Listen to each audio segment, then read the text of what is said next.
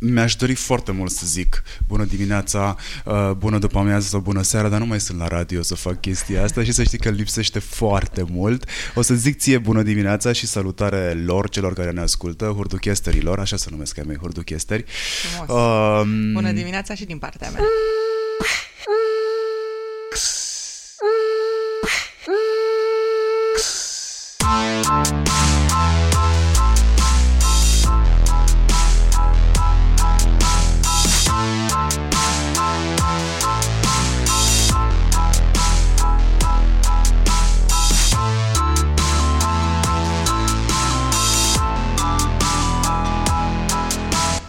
Unde? În Berceni undeva. În Berceni. Suntem lângă Berceni, la tineretului, aproape. De la limită. Deci putem să spunem suntem că suntem la... aproape de Berceni, chiar acolo, la graniță. Există o graniță, nu, nu e știu. La Big Berceni e granița. Big Berceni, ok. acolo începe. Am stat o vreme în Berceni, știam unde trebuie să ajung și cu toate astea am întârziat o jumătate de oră. Nu o să spunem că am încălcat câteva reguli de circulație, dar să știi că am ajuns mai repede cu 15 minute decât anticipa Waze ca să ajung. Asta înseamnă să știi drumul. Marta Ușurelu, dacă nu i-ați cunoscut vocea, ea este. Marta se, e sinonim cu revista Biz. Numele... Așa a devenit numele meu, da. Uh, Marta de la Biz. Marta de la Biz, exact. E foarte simplu, cel mai bun branding personal de care poți avea parte. Uh, Biz se leagă de numele tău cu precădere din 2009. 2009. Din 2009. Anul ăsta s-au întâmplat vreo 10 ani. 10 de când, ani, am trecut de 10 ani, da. De când este sub domnia ta. Da, este, știi, sună așa când auzi 10 ani de când este brandul meu și 20 de ani de când lucrez la Biz. Sună mult și oamenii se uită deodată cu alți ochi la mine, dar um, este frumos. Iar în împlinirea asta, aniversarea de 20 de ani, pe noi, cel puțin toată echipa ne-a încărcat enorm și suntem foarte, foarte încântați. Dacă stau să mă uit în echipa ta, nu văd foarte mare fructoare de nu. personal. E nu. cam aceeași. Suntem cea mai puternică și stabilă echipă de business din tot ce înseamnă presa din România. Am alături de mine 5 oameni de 18 ani, ceea ce este incredibil. Iar echipa cu care am plecat eu la drum acum 10 ani, când am preluat revista, este aceeași, sau mai mod- un singur om a plecat uh, și au venit mulți alții. Deci astea sunt oscilațiile, dacă pot să spun așa. Mm, ar trebui să vorbim în interviu ăsta despre cultura companiei. Am senzația că ar trebui să vorbim despre asta, dar până să ajungem la cultura companiei, îți mai amintești când ne-am întâlnit prima dată? La Cluj? La Cluj, da. La Summit, nu? Da, La Social Media anul? Summit? Nu mai știu anul. În 2011 L-am sunat pe Robert în dimineața asta, pe Robert Cata și zic, mă, când ne-a invitat pe noi Marta la eveniment, că nu mai găsesc. N-a fost 2010? 2011, doi ani după ce preluase și tu revista, nu aveam nicio idee despre chestia asta. Un an mai târziu, din momentul în care intrasem eu în online, uh, câteva luni după ce ieșisem cu brio din proiectul TIF, pe anul în curs și nu știu cum ai ajuns sau cine a ajuns din echipă de la tine să dea de mine și să mă invite să fiu speaker la evenimentul respectiv. Și am realizat în drum spre tine că cumva de revista Biz de tine mă leagă fix asta, adică sunt pe scena evenimentelor de digital de imediat 10 ani uh, și probabil datorită ție, că nu mi-amintesc un alt mulțumesc. moment. și întrebarea este, ce ai văzut tu în doi oameni din provincie uh, care nu prea aveau foarte mare experiență în online? Îți spun despre ce am povestit atunci. Robert a făcut niște avioane și a vrut Știu, să demonstreze... da, a fost foarte frumos A, a vrut să demonstreze faptul că un A-lister nu o să facă niciodată la fel de multe avioane uh, ca o comunitate, iar eu am făcut o paralelă între uh, gașca din fața blocului și uh, comunitatea locală de blogări care exista atunci și la nivel național era foarte puternică. Exact. Deci ce ai văzut um... tu în um, doi oameni care apăruseră de niciunde? Noi când am pornit Social Media Summit, bineînțeles că primul eveniment a fost făcut în București, dar ne-am dat seama că este un fenomen social media. Mult înaintea celorlalte publicații, celorlalți organizatori de evenimente și am uh, pornit să facem aceste evenimente în țară tocmai pentru că era o mare nevoie. Am simțit, pentru că ne scriau foarte mult uh, blogării, cei care își doreau să obține informații să vină la evenimente și am zis, dar de ce nu mergem noi să facem evenimentul în țară, în cele mai mari orașe? Cluj a fost primul mare oraș în care am mers, a urmat apoi Timișoara, uh, Sibiu, știu că am fost și la Sibiu, Iași, bineînțeles, am fost și la Brașov, la Constanța n-am ajuns. Um, și când am pornit spre Cluj, bineînțeles că ne-am făcut research-ul, erați mai mulți, au fost mai mulți, era și Hădean, Exact. uh, Groparu, Cred că venise și Gaben, dacă nu mă și înșel, de Gaben, la- da, bineînțeles, da. Și uh, în momentul în care am început să ne gândim pe cine să invităm, pentru că de fiecare dată când mergem într-un oraș, avem și un panel cu speaker locali. Și nu vă mai gândiți așa că eram doi din provincie. Erați doi oameni care erați foarte buni, uh, care ați făcut show, pentru că mi-aduc aminte că panelul de atunci a fost impresionant. Și pasiunea și entuziasmul vostru s-au simțit foarte, foarte bine în, uh, în fiecare conferință, nu doar atunci. Și este un uh, feeling așa foarte frumos pe care îl ai când faci conferințe la Cluj, total diferit de ce se întâmplă la Timișoara sau la Iași, că fiecare oraș are și oamenii au uh, specificul lor. Dar țin minte că acea conferință a fost uh, de dimineață până seara, a fost așa ca da, un regal. Așa a fost. Așa a fost frumos. Um, ce, ce urmărești când faci evenimente? U- Urmărești aceeași rețetă de atunci sau mai adaugi? Mai pui puțin piper, mai pui puțină sare, m, scoți eurile la o parte? Ce faci? De fiecare dată încercăm, uh, pe lângă tot ce înseamnă noutăți și să prezentăm um, tendințele, ceea ce urmează, pentru că oamenii sunt dorni să afle ce se întâmplă și cum trebuie să lucreze, cu cine să lucreze și ce rețete pot aplica. Uh, Căutăm foarte mult chestia asta cu sare și piper pe care ai menționat-o. Um, Oamenii nu mai vor, sau oamenii nu vor să învețe. Nu vor să fie educați, în ghilimele. Ei vor uh, să asiste la un mic spectacol. Vor să fie amuzați, să fie antrenați și le place foarte mult când uh, între speakerii tradiționali, să spunem dacă sunt de marketing sau sunt antreprenori sau depinde ce fel de eveniment este, să ai și pe cineva care să vină ca o pastilă și să să rupă un pic șirul de prezentări, să rupă un pic șirul de paneluri. Și iese foarte frumos când apare cineva care este tot antreprenor sau tot oameni de marketing, tot om de marketing, dar care reușește așa un pic să vină cu, o, nu știu, ori o experiență personală, ori cu o temă care să disrupă tot și uh, îi trezește. Pentru că la un moment dat, într-o conferință, asta este, la conferințele de business, la conferințele de marketing, sunt prezentări și nu neapărat că te plictisești, dar mai Informație obosești. care ți-a mai fost livrată sau... Câteodată, Dar Eu cred da. că de la toate înveți ceva. Uite, spre exemplu, uh, eu nu renunț să mă uit la un film prost până la capăt sau nu renunț să citesc o carte proastă până la capăt sau un articol prost până la capăt pentru că uh, de acolo plec cu ce nu o să fac niciodată. Dar tu ai învățat chestia asta. Sunt foarte mulți oameni care au ajuns la momentul, să spunem, suntem în momentul în care spun n-am învățat nimic, am fost acolo și oamenii ăia sunt sătui. Ei niciodată nu o să învețe mai mult pentru că nu-și doresc.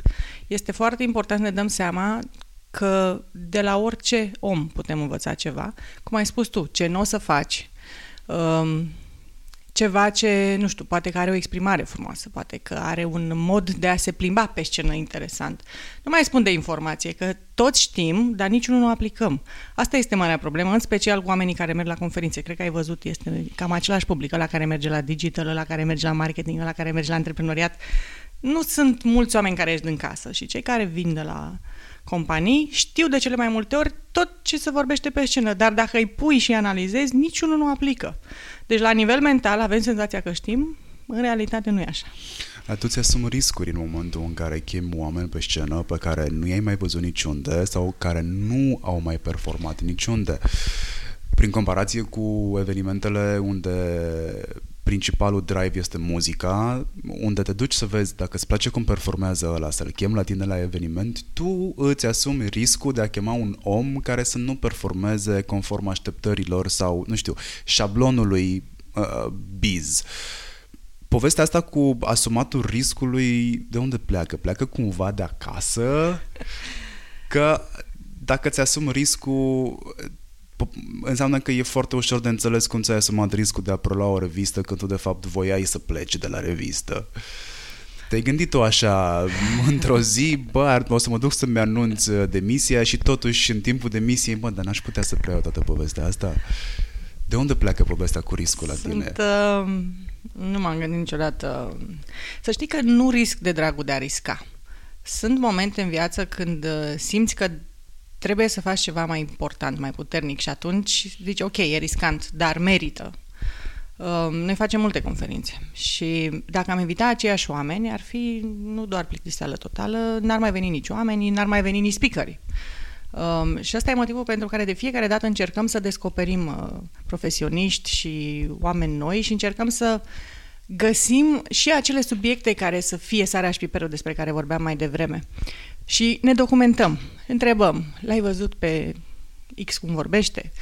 Cum uh, ți se pare că se exprimă? Mulți dintre ei sunt deja uh, întâlniți de colegii mei și am făcut interviuri cu ei și ne spun, nu vorbește cel mai bine, dar este foarte bun știe să transmită un mesaj foarte bine pentru că iubește ceea ce face. Și atunci pentru mine asta e suficient. Dacă chem pe scenă un om emoționat, dar care este foarte bun, publicul o să-l iubească. Publicul iubește emoțiile, iubește speakerii onești.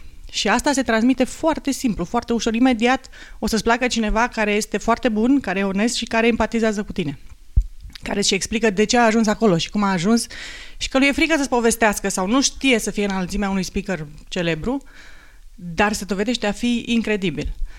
Și deci, uh, dacă stai și te gândești așa ca un risc, da, e...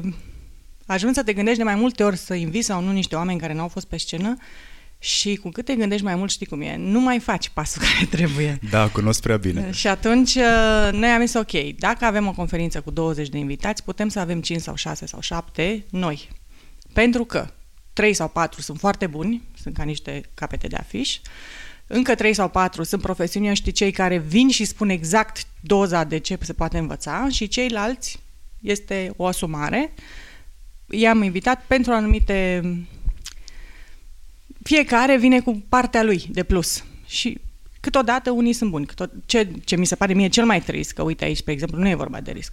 Inviți un speaker foarte, foarte mare, nu vreau să dau exemple, și are o zi proastă.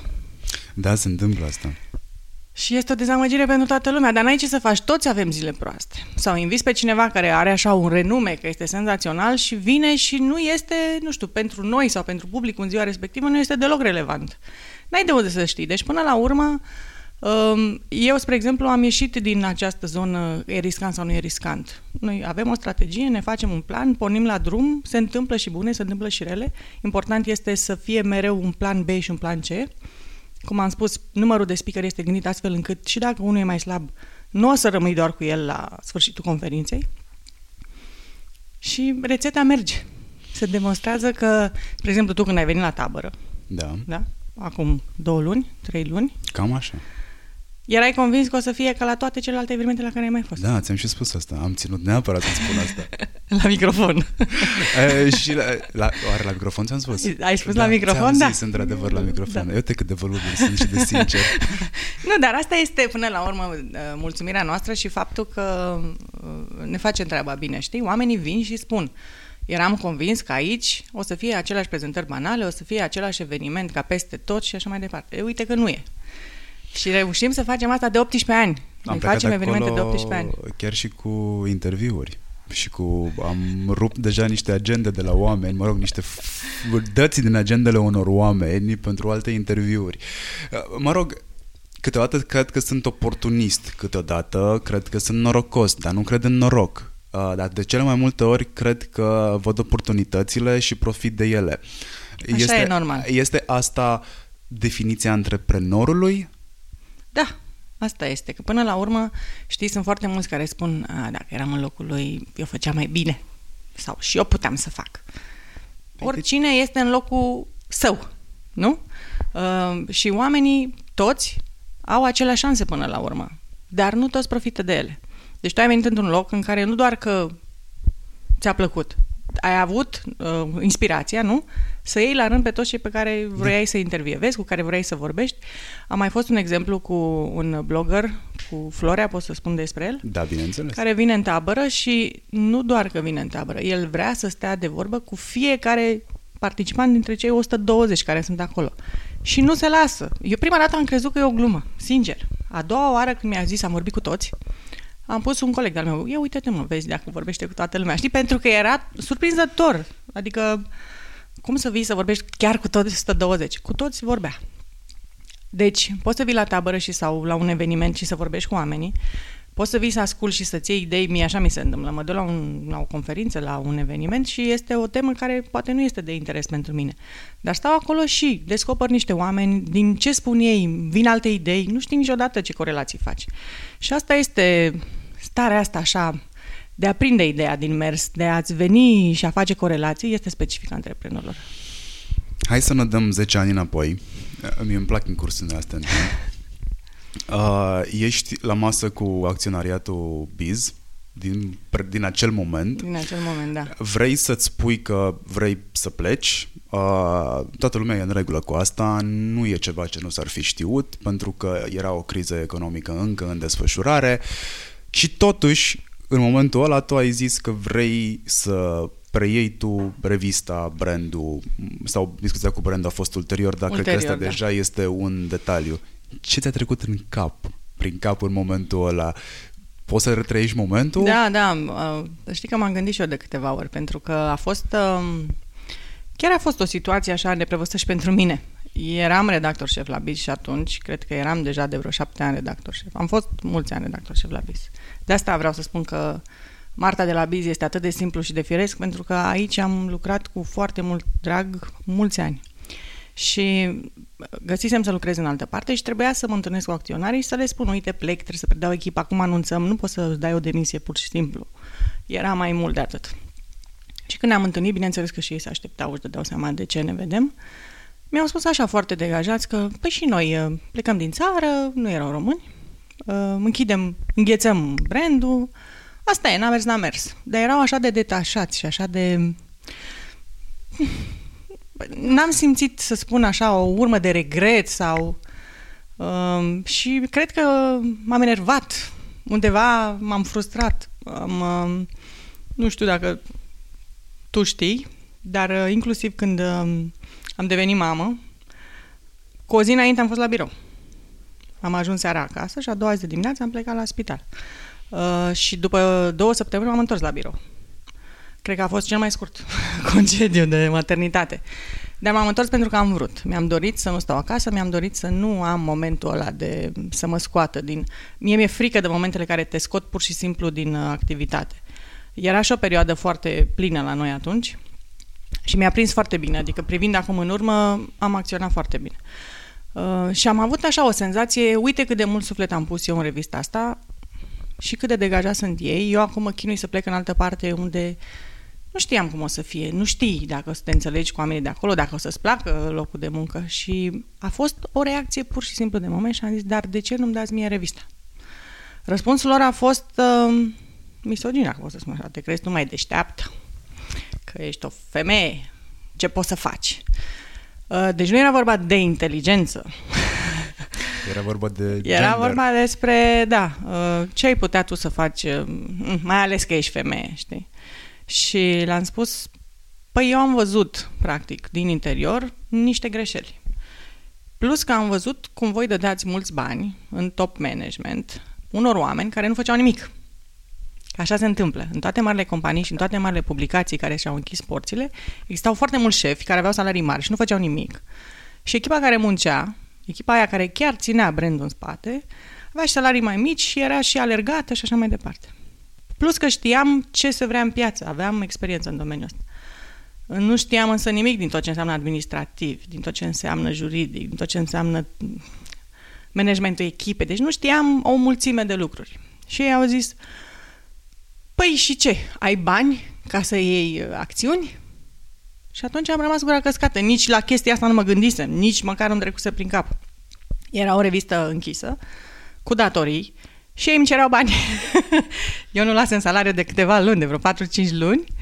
Uh, și am rămas așa mai minte, doamne, cum sunt oamenii ăștia. Adică multă vreme am fost foarte uh, șocată de reacția lor și să ne dai bani, ai bani să cumperi acțiuni. Dar vezi, asta înseamnă să fii antreprenor și să ai un spirit de business. Ei și când nu mai aveau ce să vândă, voiau să vândă. Și este un spirit sănătos. Așa trebuie să fii un om de afaceri. E o chestie pe care o înveți greu, o înveți târziu și de, de, pentru care te acuză toată lumea. Dacă ești un bun businessman, oamenii nu înțeleg. Dar asta înseamnă să faci business.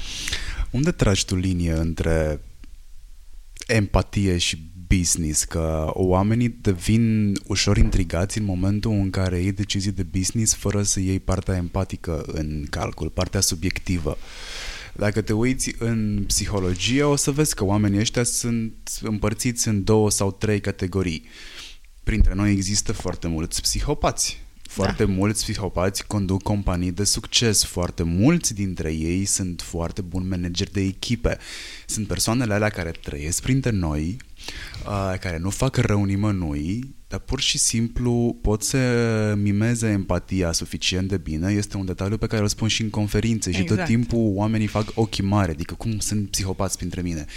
Uh, pe, pe, pe lângă mine. Băi, sunt, nu sunt aia din filme pe care îi vezi tu în filmele nu lui sunt chiar cei periculoși care exact. te atacă, dar sunt cei care te manipulează. Sunt ceilalți. Și atunci oamenii devin intrigați de faptul că ai luat o decizie rațională și nu o decizie care să le apere lor interesele emoționale. Unde tragi linie? Că la, ca să nu fii o persoană non grata, va trebui să empatizezi la un moment dat. Și cu toate astea va trebui de multe ori să iei și decizia proastă. Sau bună și să fii persoana non proastă, grata. Bună pentru tine și pentru echipa ta, proastă pentru celălalt. Depinde de care parte a deciziei ești. Exact. Uh, să știi că și pentru mine a fost uh, multă vreme, uh, să spunem așa, un subiect la care m-am gândit. Eram parte din echipă, da? Eu nu eram deși eram redactor șef, eram parte din echipă pentru că noi întotdeauna am fost foarte apropiați, cei din echipa Biz, așa cum suntem și în prezent. Poate ăsta e și motivul pentru care noi am supraviețuit împreună și oamenii au rămas aici alături de mine. Um, dar într-o echipă, cu toții, toți oamenii își dau seama că unii sunt mai smart, alții muncesc mai mult, alții mai fușăresc. Uh, sunt unii care își bagă picioarele în ultimul hal și așa mai departe. Când am preluat revista, eu mi-am ales oamenii eu n-am luat de la foștii acționari toată echipa BIS. Eu am ales 12 oameni cu care am plecat la drum, 11, cu mine am fost 12. Și toți am avut o discuție simplă, nu știm dacă o să iasă, nu știm dacă o să facem bani, hai să încercăm două luni. Ăsta a fost, uh, dacă pot să spun, o provocare, timpul pe care ni l-am dat. Și în alea două luni am reușit să facem un eveniment, că știi, cel mai ușor scos bani dintr-un eveniment, nu scos bani dintr-o revistă dar care era din conceptul revistei și am reușit să ne luăm niște bani pe care oricum nu-i mai luasem de multă vreme. Dacă aveam unde să plecăm în alte părți, plecam cu toți. Adică să nu creadă cineva că noi am stat aici de nebun, că vroiam să stăm neapărat. Nu, nu aveam unde să plecăm, nu aveai unde să te duci în 2009. Și de cele mai multe ori îți dorești să fii empatic, îți dorești să faci așa cum e bine pentru echipă, așa cum vrea toată lumea, știi? Dar când ajungi să fii manager și trebuie să dai salarii pe 13-18, cum dăm noi, și faci calcule, pentru că oamenii vin la birou, la ora 6 pleacă, dar uită că cineva rămâne în spate și face calcule. Câți bani trebuie? Unul divorțează, unul se însoară, unul are un copil de botezat, altul vrea să-și cumpere casă, altul are nevoie, cine știe, de un împrumut și toți vin la tine, la același om, vin toți. Și tu trebuie să faci niște calcule și să știi tot timpul cum stai. Și normal că vrei să fii un șef bun, vrei să fii un lider acolo aproape de oameni și empatic. Dar dacă, cu cât ești mai bun, din nefericire oamenii ți se urcă în cap. Nu respectă deloc această calitate. Mi se pare că dacă ești bun, ești prost. Așa este la noi, vezi, și proverbul spune. Și oricât de mult ai încercat să faci pe placul tuturor, niciodată nu o să te placă toată lumea și nu este, în business, nu este o rețetă de succes. Și atunci trebuie să tragi niște, așa ajung, să faci niște granițe, niște linii și să spui, până aici ne înțelegem, vorbim, de aici mai departe, nu știu, rămân în echipă doar și faci o listă. Rămân oamenii care sunt foarte eficienți, oamenii care înțeleg, oamenii care se luptă și sunt uh, pozitivi și vin cu idei. A trebuit să dau și oameni afară. Și mi-a fost, mi-am dat seama că asta mi-a fost cel mai greu. Că stai cu cineva, noi stăm la birou mai mult decât stăm acasă în viața de zi cu zi, nu? Și e greu să te desparți de oameni cu care ai stat împreună. Dar în același timp sunt decizii pe care trebuie să le iei. Decât să plecăm toți acasă, mai bine știu că pleacă cineva care nu este la fel de dedicat. Tot timpul ai fost așa? Sau ai devenit așa? Foarte Tot timpul am fost, din, din punctul meu de vedere, asta este, să spunem așa, o slăbiciune. Foarte greu mi este să iau decizii de-astea de a tăia, nu știu, un om din echipă, de a renunța la un proiect. și vezi, chestia asta nu s-a schimbat, adică poate le fac mai ușor acum, dar la fel de mult mă afectează. Adică am seri întregi nopți când uh, am coșmaruri, știi? Și îmi dau seama după câteva zile, a, din cauza asta am, știi? Că trebuie să iau o decizie și mă chinuie, mă chinuie decizia. Um, ce îmi place mie foarte mult este că nu m-am schimbat, adică toată lumea zice că intri în sistemul ăsta și te obișnuiești, e mai ușor. Este un pic mai ușor, dar nu te obișnuiești. Deci dacă nu ești un om rău, un om de ăsta care să fie conflictual și să să vorbească, ori să facă reproșuri, nu cred că te poți obișnui. Pe mine mă afectează la fel de mult în continuare, dar știu că am, am o direcție. Și dacă pierd direcția respectivă, nu că pierd doar eu, pierdem toți cei 22 care suntem acum. Și pentru 22, știi cum e, sacrifici 1, sacrifici 2, renunți la un client, eu am ridicat o sprânceană prima dată când am auzit de tine. Ai fost caracterizată ca fiind o doamnă de fier a, nu neapărat a business-ului din România, ci a online-ului. Da? Că foarte mult online se identifică cu tine. Uh, eu am ridicat o sprânceană, știi? Seriously? Chiar așa. Și, da, și m-am uitat. Eu sunt sceptic, nu știu dacă sunt sceptic din fire, cel puțin am devenit odată cu primul job serios pe care l-am avut în presă sau probabil cu primele cursuri de jurnalism la care am uh, luat parte unde ni se spunea că trebuie să întrebi de ce, trebuie să te întrebi de ce și eu am devenit foarte sceptic de atunci, probabil din momentele alea. Dar n-am văzut niciun magnet pe lângă tine, adică să se lipească chestii de tine. În schimb, am văzut că ești tu o fire magnetizantă, dar aici sunt două supoziții. Oamenii stau pe lângă tine pentru că te plac sau și că se identifică cu tine sau oamenii au ceva de câștigat de pe urma ta. Ambele sunt valabile. Ambele. Îți dai seama. Acum că ne știm de atâta vreme, cred că poți să-ți dai și tu seama de realitatea asta. Am, um, a fost genul întotdeauna de om care nu umblă cu jumătăți de măsură, știi? Și în online-ul ăsta în care oamenii se întâlnesc față în față și sunt prieteni toți și îți vorbesc așa de frumos și de pe la spate se mușcă și se vorbesc atât de urât. Pe mine m-a deranjat întotdeauna. Știam uh, această realitate din familie pentru că soțul meu este un celebru blogger și uh, știam de desubturi din uh, industrie și eram așa întotdeauna mirată. Măi, de ce îl lăsați pe ăla să facă lucruri? Dar de ce nimeni nu-i zice să nu mai facă? Dar de ce toată lumea este de acord cu situația respectivă? Și puneam niște întrebări la care el nici să chinuia să-mi răspundă, știi? Și eram așa uimită, nu înțelegeam. Ușor, ușor, în schimb, văzând fenomenul și intrând în uh, domeniul ăsta, am început să înțeleg. Și mi-am dat seama că nicio explicație nu era capabile să mă facă să înțeleg dacă nu cunoșteam domeniul. E, și când am intrat în uh, zona de digital, eu n-am vrut să fac evenimente așa cum făceau toți ceilalți. Pur și simplu, așa am fost întotdeauna și o să vezi dacă stai să te uiți la, și la proiectele pe care le-am făcut și la toate celelalte evenimente. Noi nu facem conferințe și workshop-uri la fel ca toată lumea. Avem ceva al nostru care pur și simplu seamănă cu noi, cu felul nostru de a fi. Și la conferințele de digital și de antreprenoriat și de orice facem, chemăm niște oameni care sunt ok. Chemăm niște oameni care nu sunt oameni de carton. Care n-au făcut primul milion acasă. Și pe urmă dată au ajuns să fie celebri. Chemăm oameni care au ce să spună. Și dacă e să ne întoarcem la digital și la online, au fost ani în care existau multe vedete, o mulțime de blogări care erau renumiți, care făceau și mulți bani, măi, dar care nu erau deloc nici smart, nici prezentări bune nu făceau, aveau doar un renume și trăiau pe, știi? Pur și simplu pentru că aveau acest renume. Și noi am avut odată inspirația să invităm, am văzut că nu scorează și nu i-am mai chemat.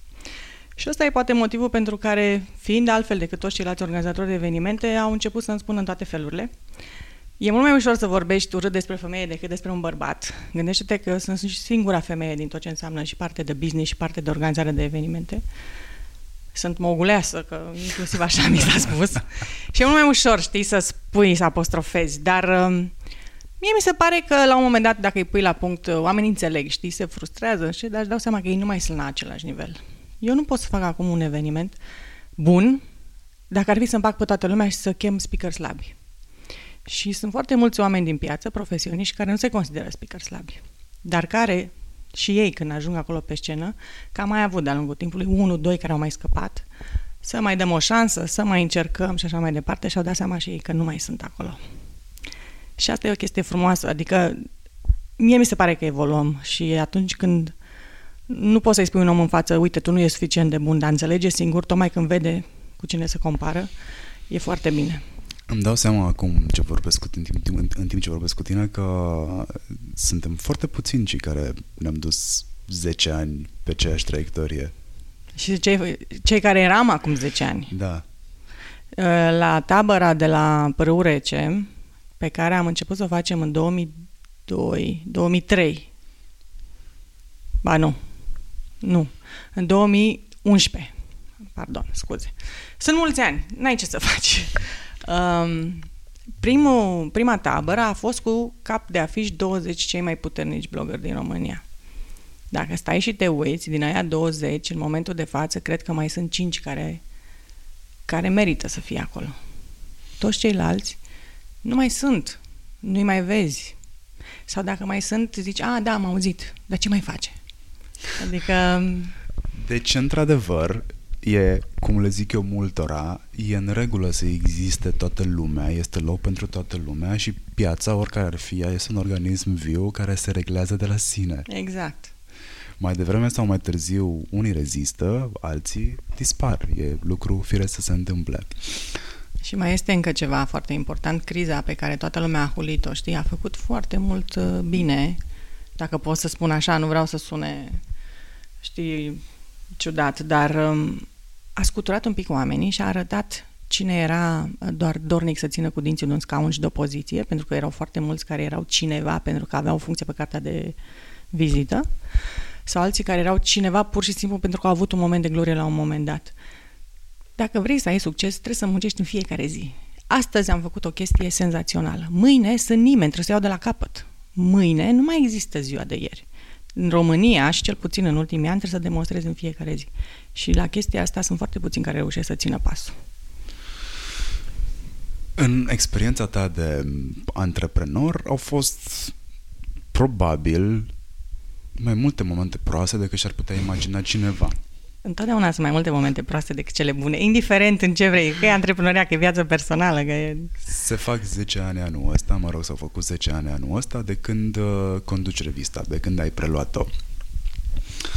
Uh, cum arată succesul de peste noapte din ultimii 10 ani? arată foarte bine. Știi cum se face gram cu gram, un gram într-o săptămână, un gram uh, peste încă două, trei luni și așa mai departe. Nu știu dacă am ajuns să am un kilogram în 10 ani.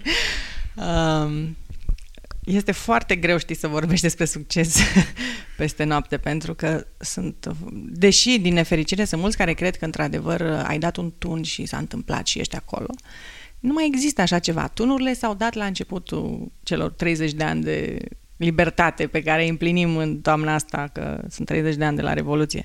Au fost într-adevăr atunci niște oameni care au dat niște tunuri și au făcut niște lucruri și unii dintre ei, într-adevăr, mai sunt și azi oameni de afaceri pentru că s-au străduit să rămână, să spunem, într-o poziție.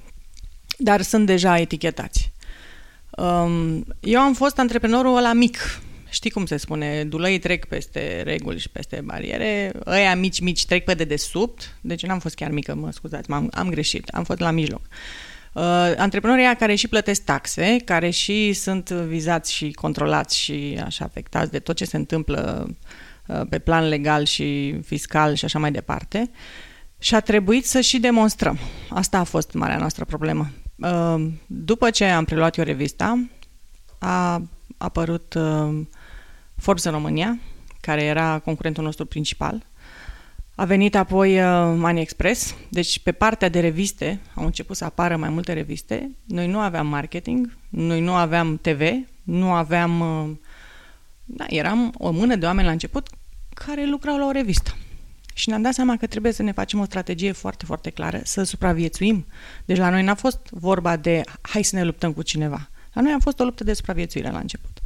Și a mai fost apoi um, o foarte mare tenacitate de a ne poziționa. Noi am vrut să ne găsim locul.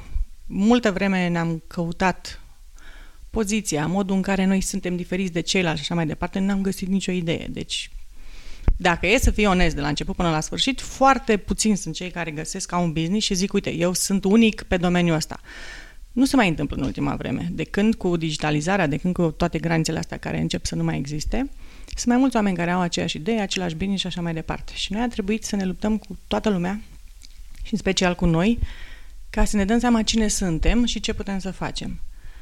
Și norocul nostru este că am vrut să facem proiecte prin care să arătăm că cititorul are nevoie de noi și că trebuie să vină la noi, să rămână cu noi. Și așa am început noi să ne dezvoltăm. Așa am început să ne conturăm cine suntem. Dar a fost foarte greu. Spre exemplu, pe zona de antreprenoriat. Scrie toată presa de business? Da. Ce puteam să facem noi diferit? Păi uite, facem liste cu antreprenorii din România pe județe. Nu face nimeni altcineva. Dacă îi vrei, îi găsești la biz. Facem cu directorii de marketing, dar nu facem un top cu bugete. Că sunt foarte multe companii mari care au bugete mari, dar care nu au director de marketing, poate știi. Sunt 5 sau 6 chiar în top 10. Nu au această poziție. Deci eu nu vin și îți dau un top, așa cum fac alte publicații, cu niște companii. Eu îți dau un top cu oameni, cu contacte. Culmea, într-un an, 40% dintre ei se schimbă la directorii de marketing. Deci dacă vrei să știi în fiecare an cine sunt directorii de marketing, vii la biz. De 10 ani facem topul brandurilor românești. La fel. Nu credea nimeni că avem branduri românești puternice acum 10 ani. Chiar nu credea. Am avut, inclusiv am fost uh, aurâți de noi mai mulți concurenți. Bine că v-ați apucat voi să faceți cu branduri românești, că nu există atâtea branduri românești. Și apoi a venit moda aia cu mâncăm românește, hai să fim români și așa mai departe. Deci noi am fost acolo înainte de timp, ca să zic așa în ghilimele, că sună frumos, și am făcut niște proiecte care pe toată lumea să spunem, pe unii au uimit, pe unii au încântat, dar pe care noi le-am ținut în ăștia 10 ani și care au crescut foarte mult și s-a demonstrat că am avut dreptate. Am făcut Digital Report, știi de Digital Report. Toți oamenii din Digital vor o listă cu blogării de food, blogării de tehnologie, Instagrammer mai nou, da? Toți cei care sunt cei mai buni cu aplicații pe Facebook, toate agențiile digitale și sunt toți la noi în aceste rapoarte. Câte produse ai dezvoltat de-a lungul timpului? Evenimentele le le luăm individual câte un produs sau luăm un singur e categorie. produs? E categorie cate- de evenimente, o categorie. categorie de bucleturi, însemnând anuare, pe da. domeniile cele mai importante, dar care nu există în alte părți și care sunt făcute cu studii de piață în spate, deci nu sunt niște topuri făcute din burtă și, uh, din nou, apa trece, pietrele rămân. Aceste topuri mureau dacă nu erau bune. Faptul că ele se mențin după atâta timp și în continuare sunt relevante, sunt foarte mulți care își pun acolo în filozofia brandului și că sunt laureați ai biz, arată chestia asta. Avem foarte multe proiecte speciale um, care nu le poți încadra la nimic. Spre exemplu, edițiile internaționale. Mutăm redacția peste hotare în fiecare an de 9 ani. Adică Știi, când vii cu o idee bună, toată lumea zice, ia uite și pe ăștia ce-au făcut. A, e frumos un artificiu. Dacă ne faci a doua oară, și a treia oară, și al patrulea an, și al cincilea an, și uite, sunt nouă ani, deja nu mai este un artificiu, este deja o tradiție. Și am reușit să facem niște proiecte prin care nu doar că au fost unice, să spunem, în România, au fost unice la nivel internațional. N-a mai mutat nimeni redacția cum mutăm noi. Și am avut interviuri incredibile cu niște oameni uriași.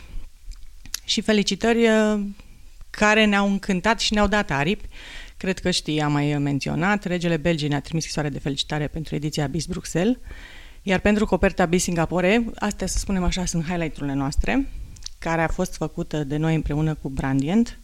Am primit Red Dot Design Award, este cea mai mare recunoaștere de design în lume. Deci nu există, uh, nu știu, un premiu sau o recunoaștere mai mare.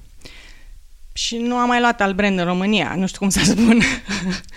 Ceea ce este minunat. Uh, ca să înțeleagă oamenii ce înseamnă Red Dot Design-ul, um, o să vedeți că s-ar putea să aveți, spre exemplu, de la Kenwood, prin casă. Sau de la Laika. Sau de la Laika. Sau chiar mașina pe care o conduceți, s-ar putea să fie o Mazda.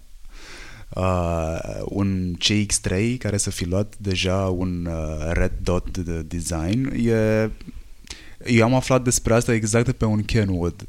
Scria Red Dot Design Awarded și m-am apucat să caut pe Google ce să înseamnă? văd ce înseamnă toată povestea. I was like, oh my god, în România o fi cineva care a luat, da, uite, ați sunt, luat suntem voi. Suntem noi, echipa Biz. Și să știi că am mai luat Silva cu 2 ani. Al doilea brand românesc care a luat Red Dot Design este o bere, cred că Silva, dacă nu mă înșel. Și am fost, uh, în momentul în care s-a dat comunicatul de presă, chiar m-am bucurat pentru că știam despre ce este vorba. Gândește că În România toată lumea e obișnuită să muncească mic și să aibă niște duzmani cu care se luptă și e o mentalitate așa de învechită. folclor. Da. Um, și noi am reușit, prin proiectele internaționale, să ne ridicăm un pic deasupra acestei mentalități, să vedem lucrurile uh, din o altă perspectivă. Ca și business am crescut și ne-am dat seama că avem nevoie de strategie, avem nevoie de direcție. N-am culcat urechea la tot ce mai vorbesc uh, de bine, în ghilimele, unii și alții, că, na, din nefericire, așa este în România, toată lumea critică. Și ne-am bucurat foarte mult să vedem că avem astfel de rezultate. Și când am primit invitația să mergem să primim acest premiu, dai seama, nici eu n-am știut despre ce e vorba. Și m-a sunat Aneta Bogdan de la Brandien și mi-a spus, trebuie neapărat să mergi. Și zic, păi da, vă duceți voi, echipa de design, de ce să mai merg și eu? Păi nu, clientul urcă pe scenă. Spre exemplu, Brandien, care este cea mai mare companie de design din România, deși a avut clienți cei mai mari, cele mai mari companii din țara asta, n-a reușit să facă cu niciun astfel de client un desen cum a făcut cu noi, da? coperta de la BIS.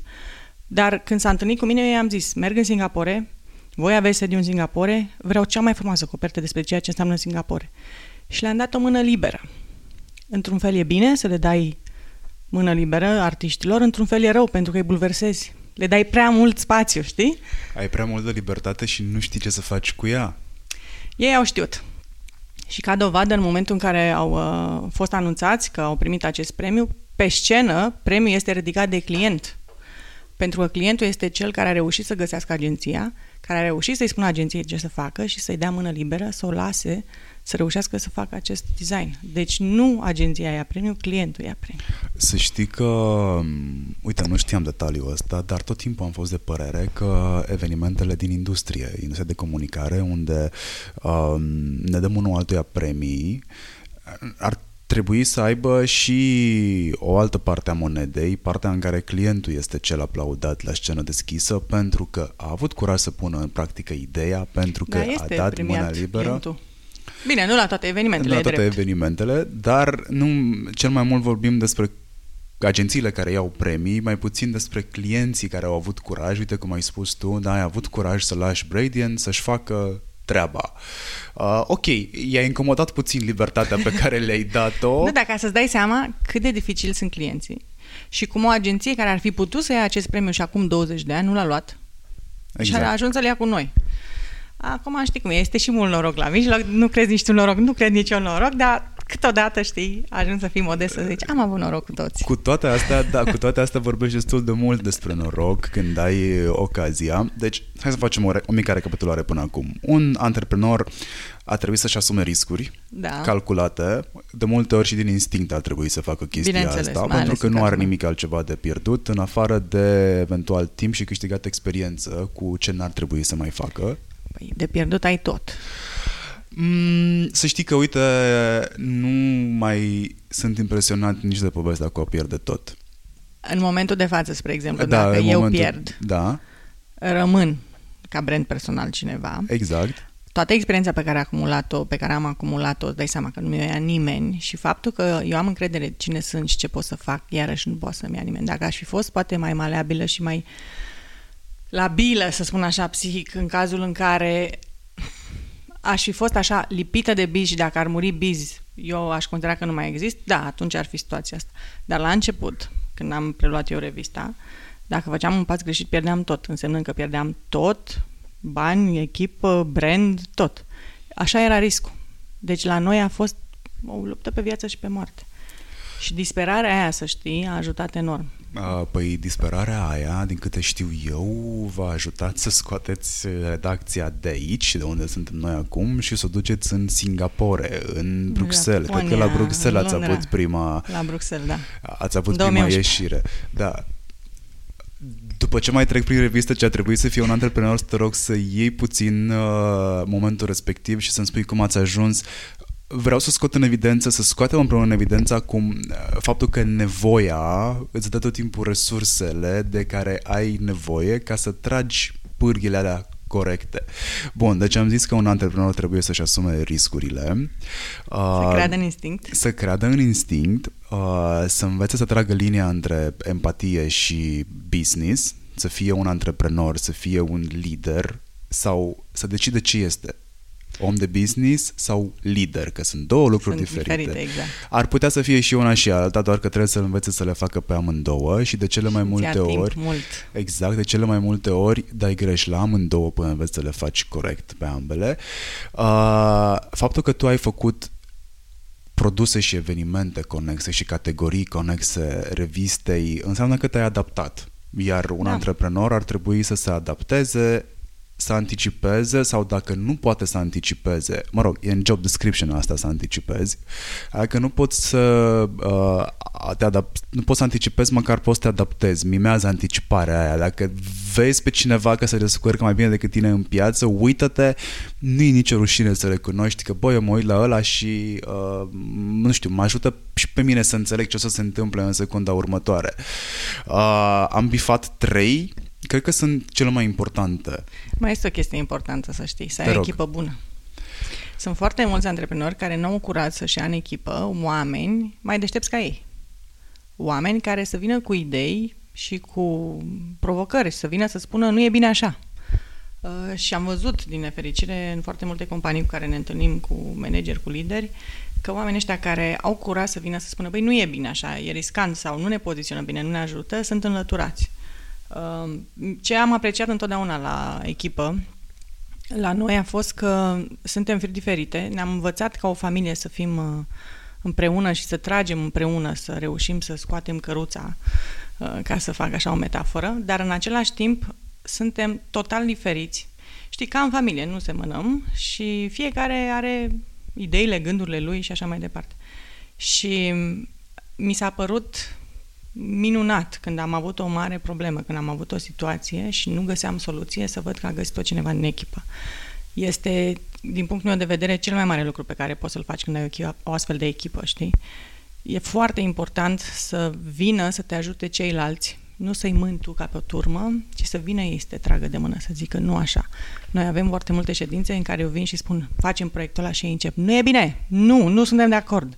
Ne trebuie altfel, trebuie să-l poziționăm, trebuie să și-l schimbăm și ne batem cap în cap foarte mult, dar reușim să găsim varianta aia care se dovedește a fi câștigătoare. Și deci e foarte importantă echipa și să reușești să îi faci pe oameni să înțeleagă că ei nu vin la birou de la 10 la 6 și că ei nu așteaptă doar ziua de salariu. Pentru că sunt foarte mulți care așa lucrează. Ai tras concluzia înainte să povestim exact cum ai ajuns să Nu muți știam ce vrei să mă redacția. întrebi. Nu contează, este foarte bine. Uh, vreau, vreau să-mi povestești momentul în care voi ați ajuns la concluzia că trebuie să mutați redacția. Um, concluzia fix asta trebuia să fie că oamenii sunt foarte importanți în, în echipă și um, faptul că ei au venit cu tine, adică în momentul ăla, cred că orice om dintr-o redacție ar fi zis, dude, eu am acasă chestii de Exact, făcut. dar tu știi că mi s-au spus mi-au spus uh, îți dai seama că ne cunoaștem noi acum toți cei care am fost redactor șef sau care suntem, să spunem, în zona asta de business, ne cunoaștem că suntem și noi oameni și de cele mai multe ori ne întâlnim și ne dăm seama că nu avem nimic de împărțit. Adică e uimitor cum toată lumea zice, ăla e concurent, ăla e con... Piața asta e atât de mare și atât de mult loc. Uh, și dacă începi să gândești real, normal, îți dai seama că sunt concurenți, în același timp nu sunt dușmani și nu trebuie să ne omorâm unii pe alții, din contră să învățăm unii la alții și așa cum ai spus, să ne inspirăm unii de la alții și să încercăm să ne depășim, că până la urmă asta face concurența, te ajută să fii mai bun. Noi nu aveam banii de la ZF, nu aveam renumele Forbes, eram un brand uh, românesc, antreprenorial și vroiam să facem proiecte frumoase. Și aveam nevoie de niște idei cool, care să ne ajute să fim vizibili în fața companiilor. Și una dintre ele a fost să facem uh, acea copertă genială cu cei mai importanți oameni din uh, digital, dezbrăcați la bustul gol și pictați. Este o idee a lui Pepsi, o idee minunată, luată după cei mai importanți fotbaliști din lume care au fost pictați la bustul gol în savană și jucau fotbal. Și am zis, ok, hai să îmbrăcăm și noi cei mai cool oameni din tot ce înseamnă digital în România și am făcut această copertă în 2011 sau în 2010, în 2010, um, cu șase dintre cei mai cunoscuți oameni din online de atunci. Pozele alea sunt legendare și acum. Uh, este incredibil cât de frumos a fost proiectul ăla și cât de bine a fost primit. Dar în afară de acel proiect ne-am propus să facem ceva mai wow și mai de business. Și atunci am tot căutat idei. Și știi că ideea nu vine când vrei. Dar dacă o cauți, Și dacă o cauți suficient și unde trebuie, o găsești. Veneam de la Timișoara și în avion eram, cred că cu vreo 20 de influenceri, unii dintre cei mai relevanți pentru România și chiar glumeam că dacă cade avionul, se duce toată floarea cea vestită a bloggingului românesc. Uh, și că ar trebui totuși să facem și ceva mai cool, nu doar Timișoara sau Cluj sau... Și erau niște glume așa de, știi, cum vin oamenii relaxați după conferință, că a ieșit totul bine. Uh, era decembrie și ziua mea în decembrie și știu că ne-am întâlnit la o pizzerie cu toți colegii și bineînțeles că pe lângă tot ce mai vorbeam fără să fie uh, în legătură cu birou, a apărut o discuție la un moment dat că ar trebui să facem Biz Venezuela. Trebuie să facem o ediție undeva și Gabi Burligă a venit cu ideea asta și a zis Biz Venezuela sună foarte bine și am început să râdem toți că ni se părea așa o aberație.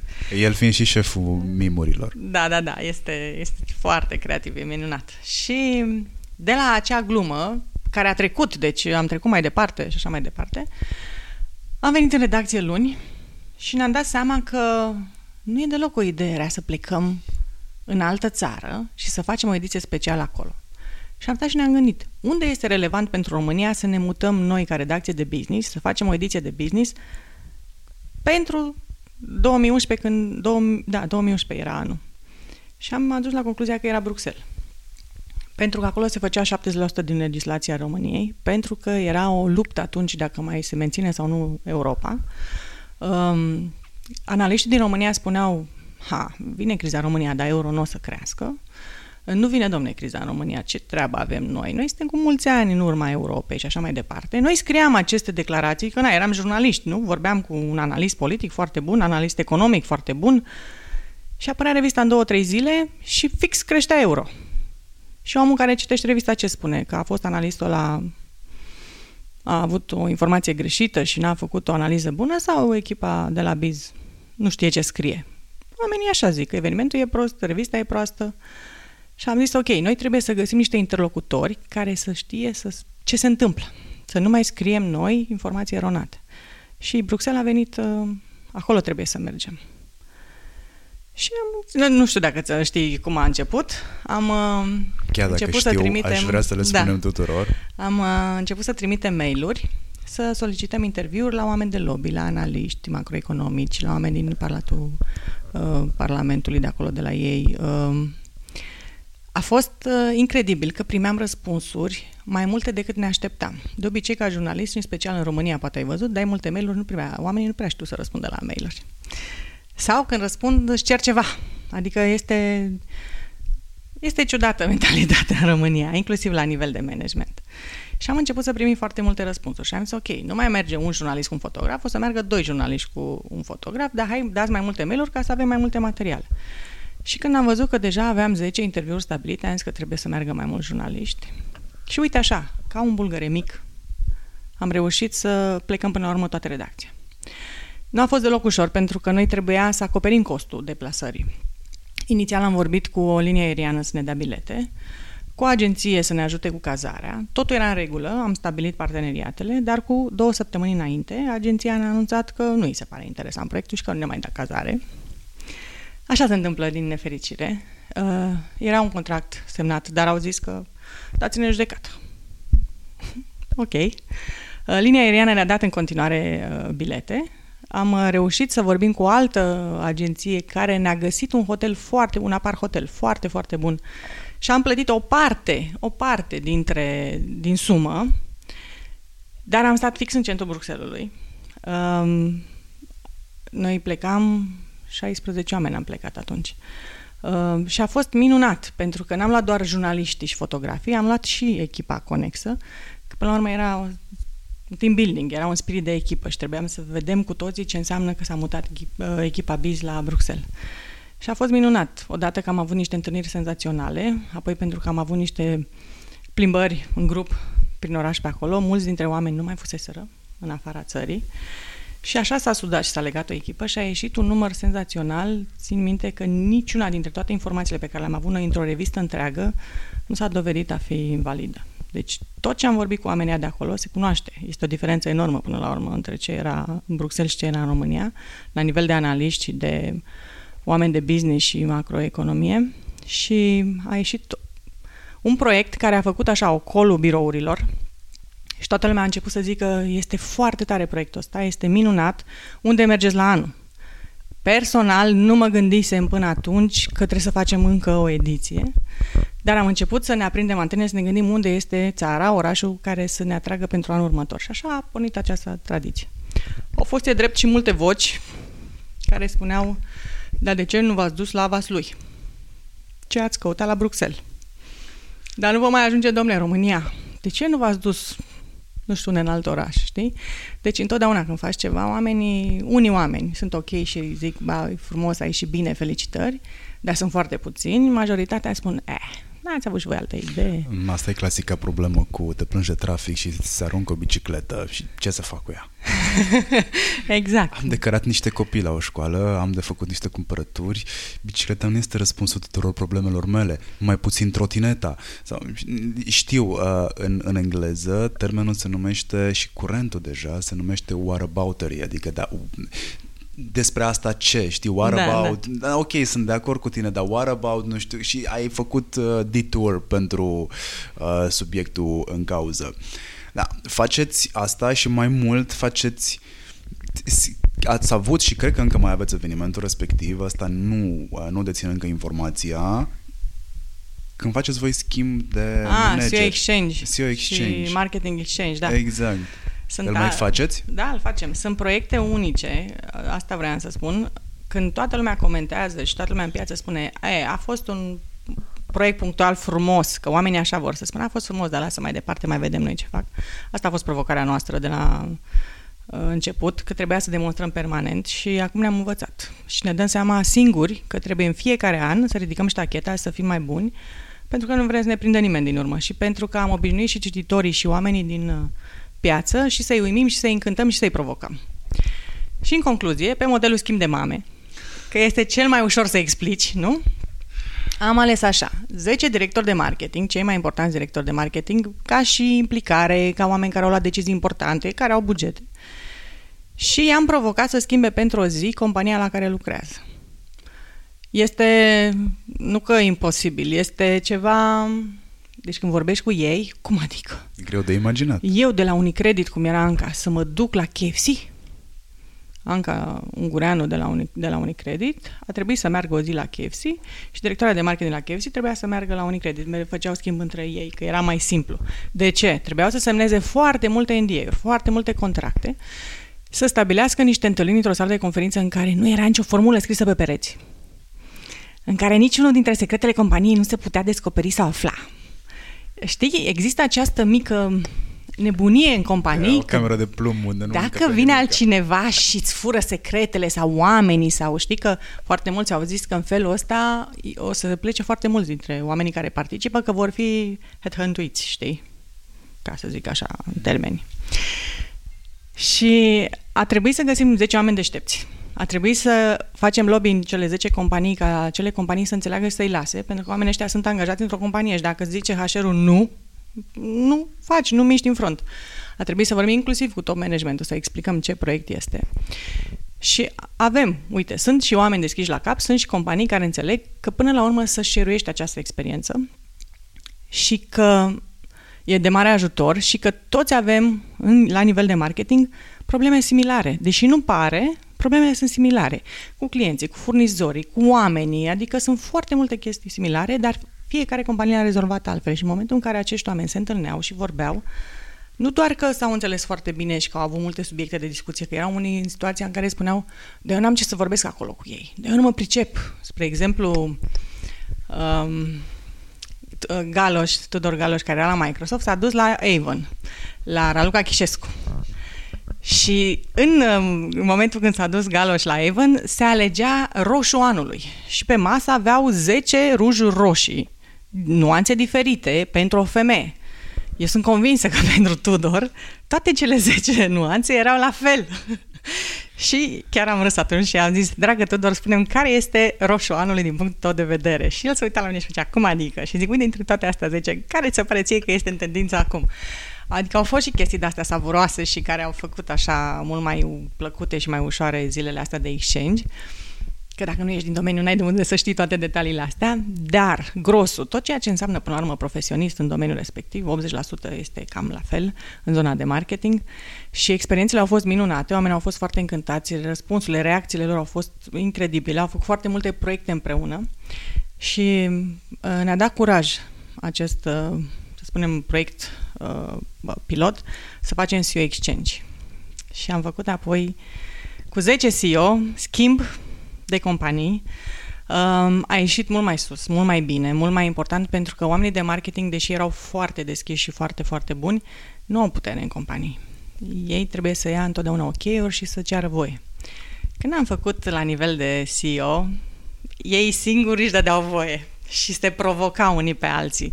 Și a fost un alt nivel și a ieșit uh, incredibil proiectul. Și s-a văzut că sunt foarte mulți CEO care își doresc să stea la costum și la cravată doar la birou, să bea o cafea, să facă ședință și sunt și CEO, cum este Omer Tetic de la Banca Transilvania și care a mers la McDonald's și care nu a vrut să facă doar o ședință, s-a dus și a făcut burgeri în bucătărie, s-a dus la casă, a vândut, el a vrut să vadă tot uh, procesul. procesul și oamenii erau foarte încântați. Noi îl filmam, făceam live-uri pe Facebook, deci a ieșit incredibil, incredibil. Am fost foarte încântați de, uh, să spunem așa, vreo 5 sau 6 dintre cei 10 care ne-au uimit și pe noi.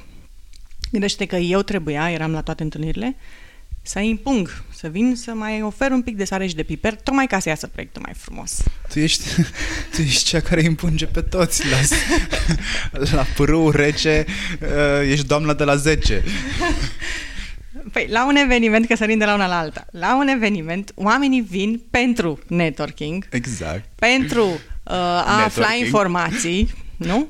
Um, sponsorii vin ca să stea oamenii în sală să audă prezentarea lor și ce informație vor să dea, iar participanții, cei mai mulți, dacă există și o petrecere, nu, își doresc să stea la petrecere. Cineva, cineva trebuie să fie rațional Da, și să, doamna de să fier respecte trebuie programul, da? să- Acolo ești doamna cu tigaia, mai ești doamna de fier, ești doamna cu tigaia și cu polonicul care bate dintr-una într-alta. Dar să știi că oamenii au ascultat și am fost foarte încântată că toată lumea știe că la 10 trebuie să fie în sală, indiferent până la ce Eu oră am stă confirmat. noaptea. Dar to- ai văzut că majoritatea au venit? Eu Cred am că erau confirmat. trei sau patru care Oricum nu am au înțeles venit. că ediția la care am fost eu a fost una foarte liniștită. Ați Față de alte ediții, da, nu? pentru că voi ați făcut un mix de oameni care n-au mai fost. Întotdeauna este așa. Uh, și uite, m-ați prins pe mine și pe Mircea Bravo, uh, care nu ne simțeam chiar foarte bine. Mircea tocmai își pusese aparat dentar și stătea într-un colț și își plângea de milă.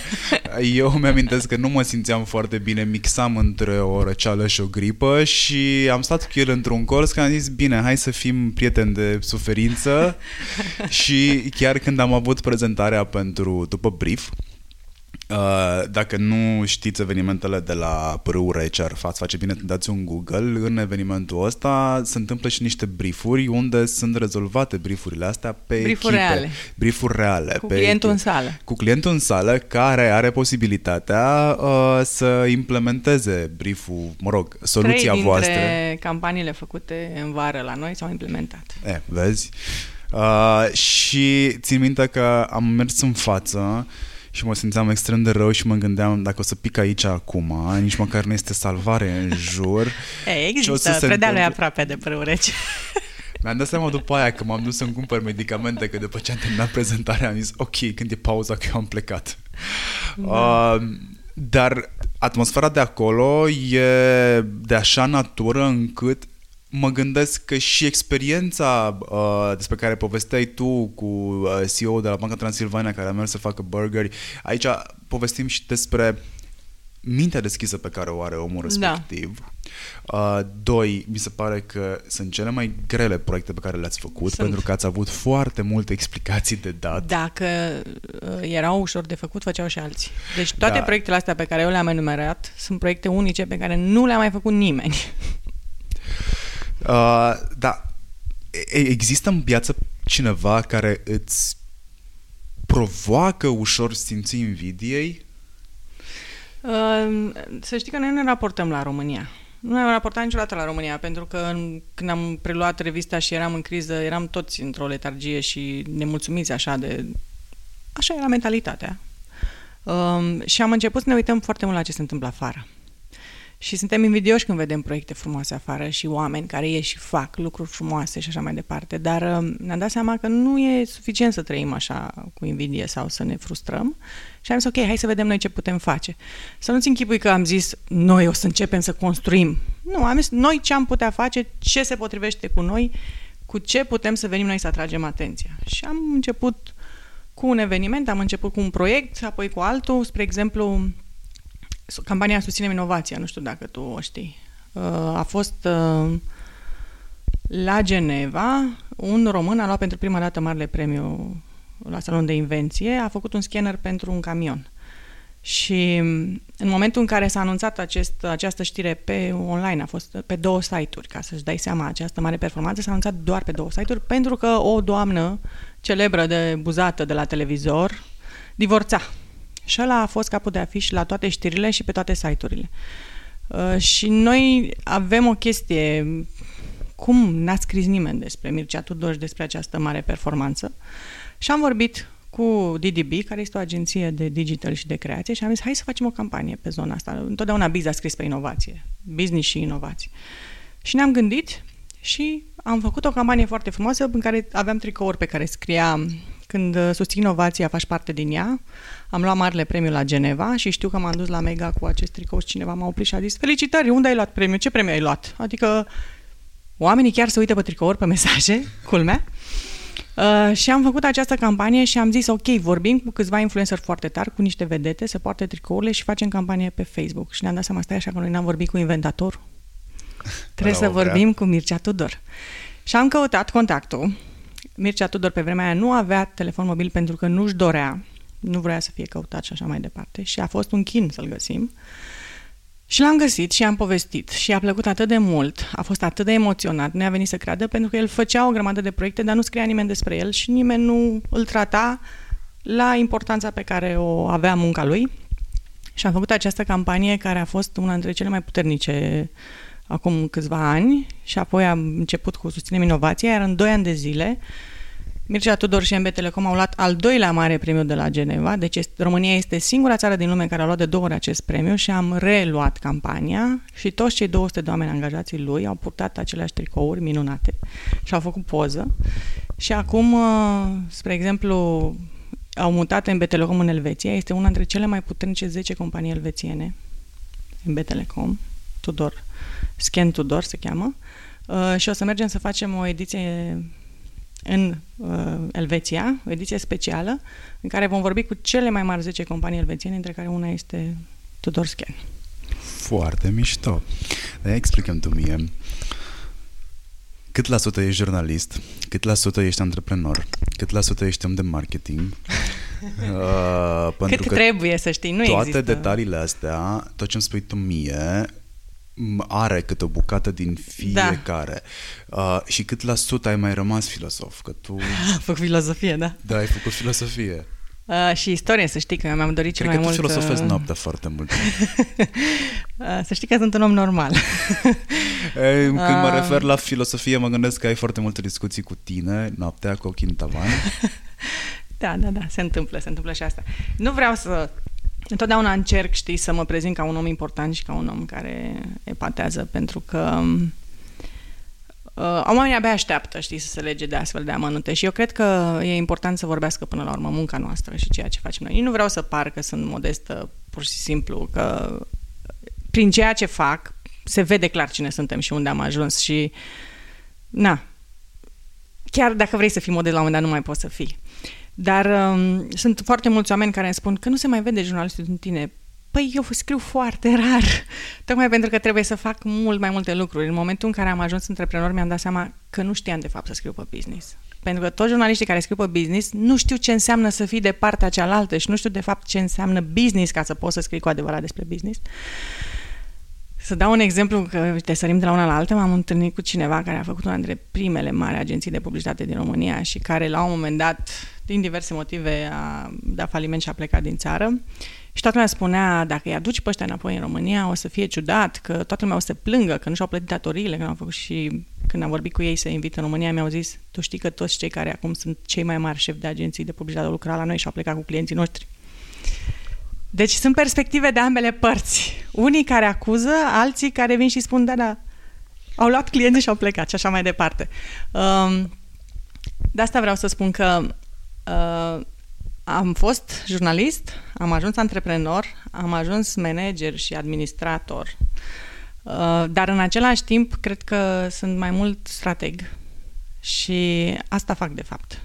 Ne întâlnim de două ori pe lună și ne gândim în ce direcție mergem și ce schimbăm pentru anul următor. Noi, spre exemplu, acum în octombrie știm deja ce facem la anul, știm deja unde mergem peste 2 ani cu Bizword. Uh, avem o strategie foarte bine pusă la punct pe partea de conținut, pe partea de direcții de evenimente, că ele se schimbă. Adică cine zice că știe clar, clar, clar, nu are cum, că totul se schimbă. Dar um, pentru că știm direcțiile astea, noi am ajuns să nu ne mai luptăm cu marile festivaluri unde vin speakeri străini și să facem evenimente locale cu oameni mai mici, dar cu oameni foarte buni la care ai ce să înveți, tocmai pentru că am învățat că sunt foarte mulți străini care vin în România și nu spun nimic, nu? Ai fost la evenimente cu guru care au venit și care au spus fix ce era la ei pe site și ce au spus și în altă parte? Să știi că nu m-am dus tocmai pentru că am urmărit suficiente intervenții de ale lor în N evenimente în care mi-am dat seama că dacă vin în România, foarte multe lucruri noi nu o să aflu. Și pentru foarte mulți dintre ei, România este încă o țară mult în urmă. Nu știu de ce așa o ei senzație, este ceva incredibil. Da, oriunde te duci, uh, tu te spre exemplu că majoritatea oamenilor ăstora despre care acum povestim vin de peste oceani. Du-te acolo și povestește despre România, pentru că România pentru ei este în continuare în 1989, uh, e pentru că ei au rămas cu imaginea de la televizor de atunci. Unii da, unii nici nu știu, habar n-au. Să știi că sunt foarte mulți români care au plecat de 20 de ani din România, care au senzația că dacă se întorc în România că acum, e foarte rău. trăiesc tot aceleași exact. momente. Da. Pentru că au rămas cu acea impresie exact, greșită. Exact. Nu, eu mă raportam la faptul că pentru foarte mulți uh, speaker străini de talie înaltă, uh, România nu este o țară care să-i provoace și care se determine să vină cu o prezentare puternică. Iar uh, asta este paradoxul. Asta e paradoxul. Românii sunt foarte critici, iar foarte mulți dintre cei care sunt specialiști în domeniul de marketing și comunicare, că ăsta este cel mai cunoscut așa din tot ceea ce înseamnă evenimente, sunt foarte buni. Noi suntem la curent cu tot ce se întâmplă afară. Vedem studii de caz, citim, ne uităm, analizăm, adică noi suntem foarte deschiși și buni la engleză. Nu suntem ca americanii care știu doar ce se întâmplă la ei. Punct, s-a terminat. Și de-aia noi îi provocăm foarte tare pe speaker ăștia care vin la noi și ei sunt uimiți. În continuare, toți străinii care vin în România devin fan România. Este incredibil. Noi urâm România, nu eu, dar în general, noi românii urâm România. Uh, uite, eu n-am vrut să plec niciodată. Și cred că toți oamenii care n-au ieșit din țară au senzația că la noi e cel mai rău. Dacă nu ieși din țară și te duci în alte părți, îți dai seama că peste tot sunt și bune și rele, dar că la tine în țară poți să faci mult mai multe lucruri. Adică dacă pleci acum un om foarte, foarte deștept în America, poți să nu faci nimic. Pentru că nu mai e tărâmul făgăduinței așa cum era odată. Nu, nu, nu mai poți este. să mai faci nimic din ceea ce, nu știu, puteai să faci așa cum vedem noi în filme și în cărți, dar în România poți să faci dacă vrei să faci. Ce are România față de m, a- alte culturi mult mai dezvoltate și mă refer la cultura antreprenorială? Ai avut tangență cu foarte multe Da. medii și cu foarte mulți oameni. Românii sunt inventivi. Spre exemplu, americanii trăiesc foarte mult în niște șabloane, ei au niște reguli și le respectă. Dacă ei trebuie să repare într-o companie ceva, nu știu, o chestie simplă, nu o repară ei. Cheamă o companie care vine și face așa mai departe. Și toată lumea spune că așa e corect, așa e bine. Și da, sunt de acord, dar în același timp, dacă e o chestie simplă pe care eu pot să o fac din mers înainte să ies și pot să o fac în drum, o fac. Românii sunt inventivi, românii se nu sunt obișnuiți să gândească cu reguli și asta este o chestie care pe noi ne-a ajutat foarte mult pentru că am reușit să găsim soluții. Știu ce înseamnă disperarea, o chestie pe care Occidentul a uitat-o. Și credem că de foarte multe ori disperarea te ajută să găsești din nou soluții și să treci mai departe. Uh, am trecut prin situația asta și știu și um, o chestie iarăși foarte importantă, dacă mulți ani de zile zona antreprenorială a fost foarte chinuită în România, în special uh, acum 30 de ani, acum 20 de ani, s-a mai uh, normalizat, să spunem, situația. Nu așteaptă nimeni uh, că, Doamne, mâine o să se întâmple ceva fiscal, legal și o să ne fie mai bine. Nu, dar am obișnuit cu condițiile în care uh, activăm și știm piața și poți să faci treabă. Pentru Horeca, cel puțin, este un paradis fiscal în România. este f- foarte bine ca și condiții. 5% pentru mâncare. Hai să TVA, fim serioși. Bere înainte tot la mâncare. Și în continuare în România totul e mai ieftin decât în alte părți. Da, englezii sunt cei mai fericiți cu asta. și nu doar englezii. Vin în România. nu, sunt multe, sunt multe exemple. Dar uh, în 2011, ok... Uh, Vezi, ăla a fost un an foarte bun. Cred că l-am menționat de cele mai multe ori. până da, acum. da. În 2009 am avut lupta de supraviețuire. În 2010 am început să ne dăm seama cine suntem, ce facem, să ne scuturăm, să ne chinuim, să așa, și am început proiectele. Și cred că anul ăla a fost anul în care au debutat cele mai multe evenimente. Păi, um, tu ziceai că această criză economică care nu e foarte departe de noi, doar noi Se anunță tindem pentru să anul, uităm. aveți grijă. Da, se anunță iarăși pentru anul. Um, mm, nu prea mă uit la chestiile fataliste. Sunt pur și simplu genul de persoană care a învățat să se pună la adăpost. Dar What să știi că if? asta nu e de fatalist sau e de să te pui la adăpost. Asta e și ideea. Te pui la adăpost, dar nu îți îngheți proiectele, nu, Nu. stai și te uiți exact cum povesteam Asta mai or să devreme facă cu directorii de scepticism. marketing, stai liniștit. Da, da, pentru că asta se întâmplă în momentul în care anunți o criză, toată lumea intră în uh, Pune așa stop o joc. frână și nu face nimic chiar dacă nu-i se întâmplă nimic. Exact. Dar știi care e problema? Nefăcând nimic, bugetul ăla se îngheață, o să-l piardă și o să le fie companie respectivă, oamenilor respective, o să le fie mai greu în următor. Bine, putem vorbi și despre faptul că uh, se văd scăderi în profitabilitate, doar că aceste scăderi în profitabilitate se văd în mare parte și din cauza inflației mari care în momentul ăsta există uh, la noi în România, uh, vine și pe fondul impozitelor care au fost adăugate, scoase, adăugate, Da, scoase da, da, în da. ultimii doi ani de zile. Dar companiile care au făcut proiecte, unu, au o imagine senzațională, doi, au avut Exact. profit. Și vor rezista, cred, nu cred, sunt convins că vor rezista inclusiv pe o perioadă de criză. Uh, Coca-Cola avea mm, comunicare pusă la punct în 1880, deci despre ce povestim? Existau agenții de publicitate atunci, acolo. Da, da, da, nu, nu. Deci, uh, cred că asta este mentalitatea cu care trebuie să pleci la drum. Nu o să fie ușor. Nu, nimic nu iese cum te aștepți. Planul tău de acasă, gândit, făcut perfect, uh, o să fie pus la mare încercare. Va avea nevoie de ajustări. Și trebuie să fii foarte atent la ce în jurul tău, să te adaptezi permanent. În 2011 avea revista Biz vreo 4.000 de abonați, dacă bine mi-amintesc. Nu, avea mai mult. Avea mai mult? Avea mai mult. Cred că avea încă vreo 12.000. Uh, Nu 10.000 era tirajul?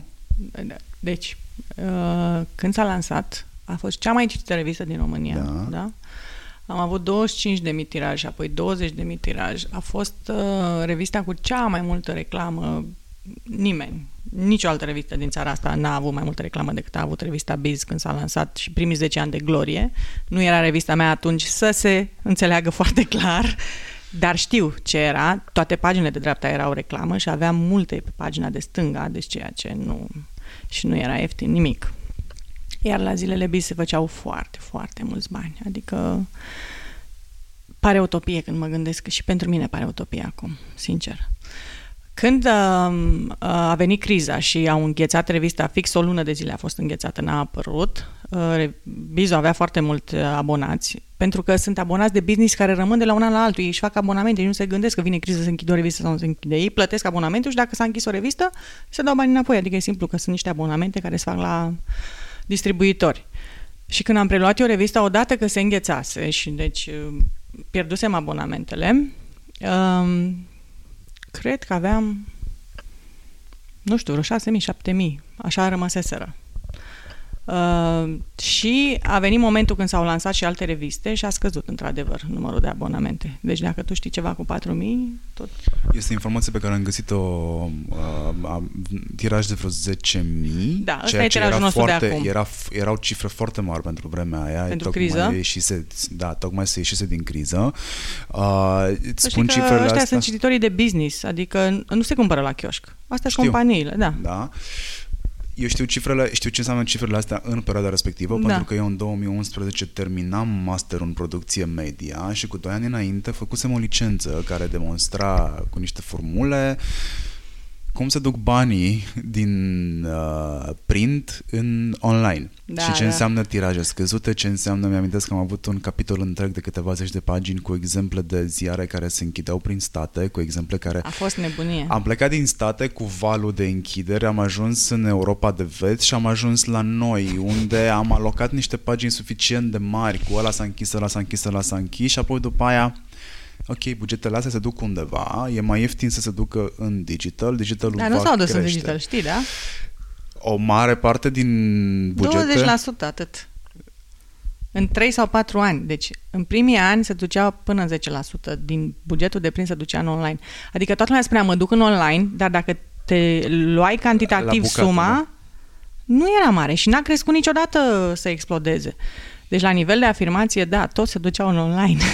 Da, într-adevăr. Uite, vezi, la cifrele astea nu m-am gândit ulterior. Dar noi ne-am uitat și am analizat pentru că mi s-a părut ciudat. Ok, pleci din print, unde te duci? Pe outdoor, oricum era ieftin, pe radio, unde te duci, știi? Și online-ul, deși era explozie și creștea frumos și așa mai departe, cifra, per ansamblu, în tot online n-a crescut niciodată spectaculos. Și cum de nu te-ai gândit pentru că instinctul tuturor a fost să-și facă site-ul să-l pună la punct și să vândă publicitate pe site. Clasica Ne-am poveste. gândit. Ne-am gândit, vindem și noi, doar că noi nu facem clickbait. Deci noi nu vrem să ne batem, că sunt și publicații de business care pun acolo, a căzut un avion, uite-te repede, un avion care lucrează și în România, sau nu știu cum e un titlu, ceva de genul ăsta, aveai senzația că a căzut un avion în România. Căzuse undeva în America, dar era la unele linii care era prezentă și în România. Nu o să facem niciodată chestii de astea, nici cine e românul care și-a deschis pensiune în Maldive, hai să fim serioși. Uh, trebuie să facem uh, presă de business, noi așa am rezistat. Uh, noi ne-am asumat când am pornit la drum că suntem o echipă de jurnaliști care facem o revistă și niște evenimente și niște proiecte speciale care aduc valoare adăugată. Nu puteam să facem și un site de știri în același timp. Site-ul Biz, revista Biz.ro, este un site al revistei în care noi punem informație din revistă, interviuri, articole, topuri, dar și știri. Dar noi nu o să ne batem niciodată cu site-urile de știri. Ăla e altceva. Înainte erau agențiile care făceau uh, cum era Mediafax-ul și așa mai departe. Acum toată lumea se bate pe zona asta.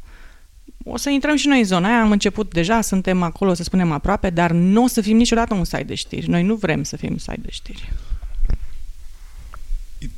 Tu ești un fel de liant între o lume nouă și o lume veche.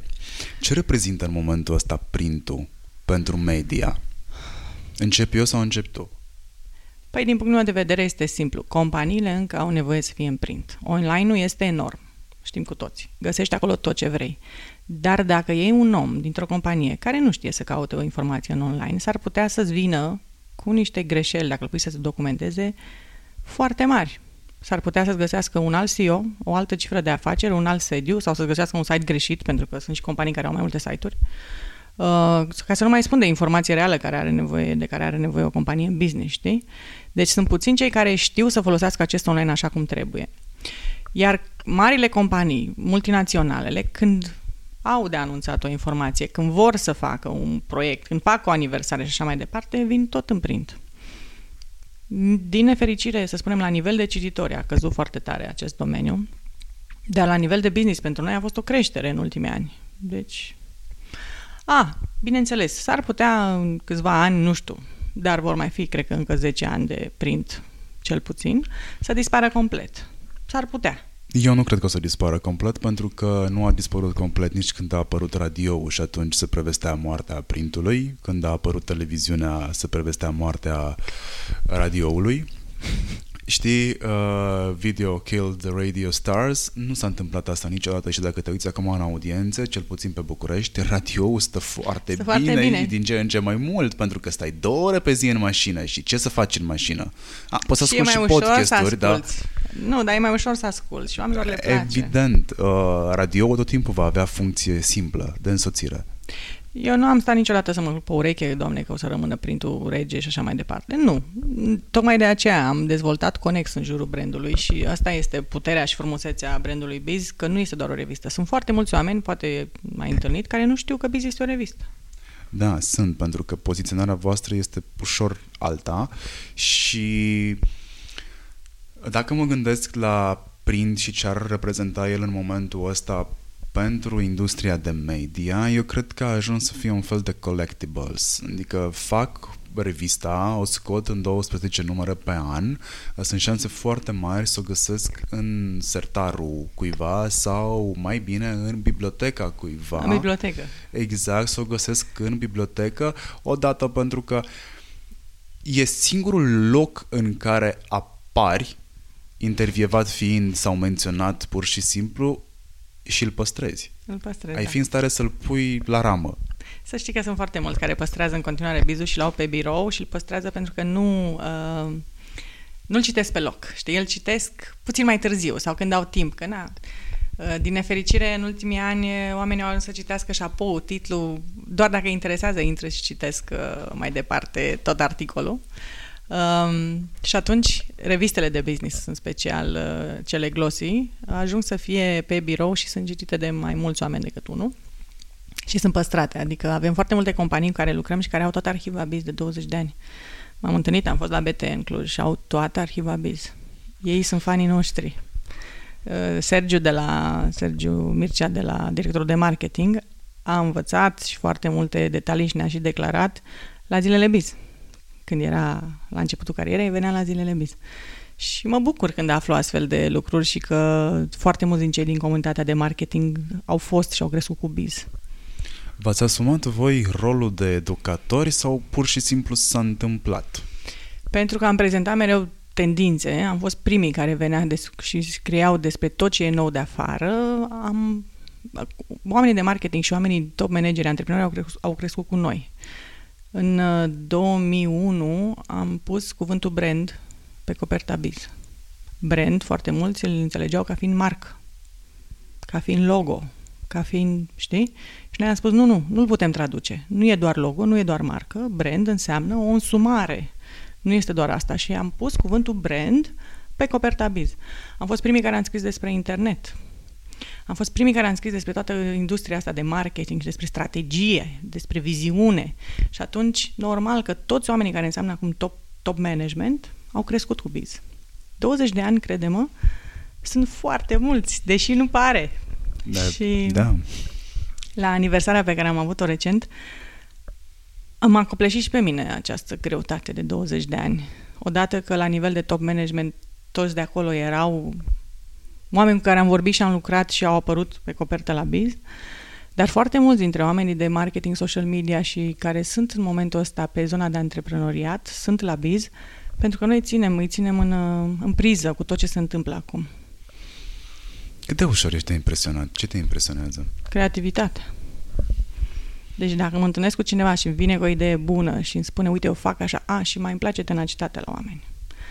M-am, uh, am obosit să-i văd pe oameni care se plâng și spun, a, eu sunt mic, eu nu pot, a, pe mine m-au omorât, uh, n-am nicio șansă.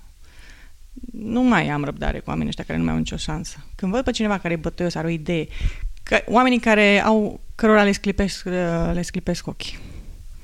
Asta mă impresionează. Ce ar trebui... Ce ar trebui să fac eu ca să lucrez la biz? Ce ar trebui să am? În primul rând să îți dorești foarte mult să demonstrezi. Uh, noi avem niște secțiuni, toată lumea are o secțiune pe care scrie, nu știu, poate tu o să scrii pe digital. Păi eu nu vreau doar să-mi spui ce se întâmplă în digital și să scrii odată ce scrie și alt jurnalist sau ceva ce scrie și alt blogger. Trebuie să vii cu o altă abordare și să construim împreună niște proiecte prin care pe toți ceilalți să-i facem să se uite la noi sau să vină la noi. Noi asta facem. Îi ținem pe toți aproape de bis. Da, cum ai reușit să faci mixul ăsta cu ținutul aproape de biz între branduri, oameni de marketing, e, partea de păi am educare? acoperit fiecare domeniu în parte. Deci, avem oameni care sunt pe economie, oameni care sunt pe marketing și digital, oameni care, care sunt pe tot ce înseamnă CSR, oameni care sunt pe inovație. Așa sunt jurnaliști împărțiți într-o redacție. Și, într-un an, a fost o mare modă CSR-ul. Să zici că și trebuia să-ți faci PR dacă făceai CSR. Și era o modă. Deci ei nu făceau sustenabilitate de adevăratele, companiile, da? Făceau doar niște campanii de PR prin care spuneau că au mai dat niște bani și au mai pus niște pomi. Dar noi am prins momentul ăla și am început să vorbim cu ei și ne uitam afară. Și uite, domne, afară s-a trecut la alt nivel. Voi ce faceți? Păi încă nu suntem acolo, noi încă nu facem și ținând legătura cu oamenii, fiind în companii, dinainte să fie X director de marketing, dinainte să fie X anumită persoană director la HR, noi știm și din companie lucrurile cum merg, știm și în piață cum sunt și ce se întâmplă afară și atunci noi nu o să facem niciodată un articol în care scriu ce mi-ai spus tu și atât. Pentru că noi trebuie să ne raportăm la piață. Plus că eu fac interviu cu tine și apare în 4-5 zile într-o săptămână, că atunci apare revista. Eu nu pot să scriu doar o știre, că a apărut online acum. Exact. Trebuie să vin cu altă abordare. Modul ăsta de gândire ne-a determinat să facem proiecte evergreen. Nu știu cum să spun. Da, am înțeles ideea. Alt, alt cuvânt nu ai pentru asta. Da, conținutul ăsta evergreen este extrem de greu de întreținut și extrem de greu de făcut, de aia nu face lumea. Și extrem de greu uh, de făcut. Marta, te țin deja cu microfonul în mână de o oră și 29 de minute. Nu știu dacă ți-a dat Chiar seama. Chiar mă cum... miram uh, când mi-ai zis că o să dureze. Zic, ce vorbim atâta? E, vreau să cred despre mine că sunt un, interva, un intervievator foarte bun. Uh, aș vrea pe final Mm, ți-ți place foarte mult să pui oamenii pe gânduri și eu le cer oamenilor cu da, care să știi vorbesc. că nu toată lumea rămâne pe gânduri. Asta, vezi, este o chestie de apreciat și uite, să te gândești la chestia asta. Uh, da, e dreptate, dar aș vrea e să încerc... tău. Aș vrea să încercăm uh, să le dăm ceva de gândit oamenilor care ne ascultă și au ajuns la o oră și 30 deja. Uh-huh uh, să se gândească, după ce au închis podcastul, să se gândească cel puțin 15 minute uh, uh-huh. la ceva. Să se gândească ce fac ei acum, dacă le place. Pentru că oamenii uită să se gândească dacă le place. Și ce ar vrea ei să facă altceva. Și să-și dea seama că dacă vor să fie profesioniști în zona lor, ei trebuie să aibă inițiativa să facă lucrurile un pic diferite, să pornească de la ei. Sunt foarte mulți oameni care cred că nu pot schimba nimic și că altcineva trebuie să dea startul. Cât ești de mic, indiferent cine ești, poți să faci lucrurile mai bine și poți să faci pentru tine lucrurile mai bine. Că ești într-un departament de marketing, că ești blogger, că ești vlogger și instagrammer, nu contează. Că ești uh, director de marketing, că ești antreprenor. Toată lumea are piedici. Toată lumea crede că e la fel Deși noi toți credem că suntem mai deștepți. Hai să arătăm noi cei care credem că suntem mai deștepți, că suntem mai deștepți. Nu de dragul de a arăta că ești mai deștept, ci făcând lucrurile mai deștept. Și se poate. Uh, ești dovada vie atât tu cât și oamenii cu care interacționezi, chiar dacă la începuturi am ridicat o sprânceană în ceea ce te privește pe tine. Pentru că eram femeie sau pentru că... Nu, pentru că sunt sceptic la modul general, repede ce am spus și mai devreme, sunt sceptic și ar, ar trebui, la fel cum aștepți tu, știi, demonstrează-mi că îți meriți statutul din piață sau statutul pe care cineva ți l-a pus, mai durează puțin până acolo. Uh, să știi că mi-a luat o perioadă să ajung să fac interviu cu tine după experiența pe care am avut-o la Biz, la, la tabără? La tabără, da. da am interacționat foarte puțin. Am, foarte puțin am interacționat și știi că te-am studiat. Mulțumesc! A fost... Și dacă ai venit acum să vei interviu, înseamnă că ceva am făcut bine. Da, să știi. Și după aia am început să-ți urmăresc interviurile, am început să urmăresc ceea ce... să-ți reurmăresc interviurile vechi, să mă gândesc la evenimente, să caut după articole despre evenimentele vechi, să-mi amintesc eu la evenimentele la care am mai fost și am zis, ok, evoluția există, podcastul ăsta este despre oameni uh, care fac ceva în comunitatea lor sau își pun amprenta asupra unui mediu, tu ți-ai pus amprenta în foarte multe medii și zic, eu sper că în momentul ăsta Marta să accepte un interviu cu mine. Am acceptat imediat, ai văzut. Da, ai acceptat imediat, să știi că am fost foarte surprins, îți mulțumesc pentru asta și cu siguranță... Ce vrei să spun întrebări ajutătoare, dar de ce, da când, acum, da? Nu, nu, mă gândeam, bă, o să zic că nu, cam cât timp poate să aibă la dispoziție când le spun oamenilor două ore pentru că deja îi pregătesc. Nu te-am crezut să știi. Și... Eu să le iau ca un compliment. Da, dar nu, uh, nu vreau să sune urât. Uh, sunt foarte mulți oameni care vin și spun trebuie să stăm și stăm atât și eu știu că răspund repede, sunt foarte obiectivă, eficientă și așa mai departe și ai cu siguranță terminăm în jumătate de oră. Mm, nu. nu. Și tocmai de asta îți mulțumesc foarte mult că mi-ai acordat timp uh, și încredere ca să facem Mulțumesc interviul foarte mult și ăsta. Pentru mine a fost o încântare și cu siguranță și pentru oamenii care ne ascultă și au aflat foarte multe despre ce înseamnă uh, business în media, ce înseamnă să te adaptezi, ce înseamnă să-ți asumi riscuri. N-ai vrut să-mi spui cum erai în liceu, Nu m-ai întrebat. te-am întrebat. Ia spune acum, cum erai în liceu? La ce te referi? Cine era Marta în liceu? Eram foarte visătoare, citeam foarte mult uh, Capă și Spadă și SF. Și um, îmi doream, pentru că părinții mei au fost antreprenori de, să spunem, între primii antreprenori în România, genul care au pierdut tot, inclusiv casă, inclusiv business și așa mai departe, să fac uh, să fac ceva, un business, să mă angajez repede, să pot să ne cumpărăm casa noastră. Deci așa era Marta în liceu, ca să știi. Deci Marta și-a dorit să facă ceva pentru familie în liceu. Este povestea pe care de obicei o vezi uh, la oamenii plecați din Bronx, că tot vorbeam de state și joacă basket și toți sunt legați de familie.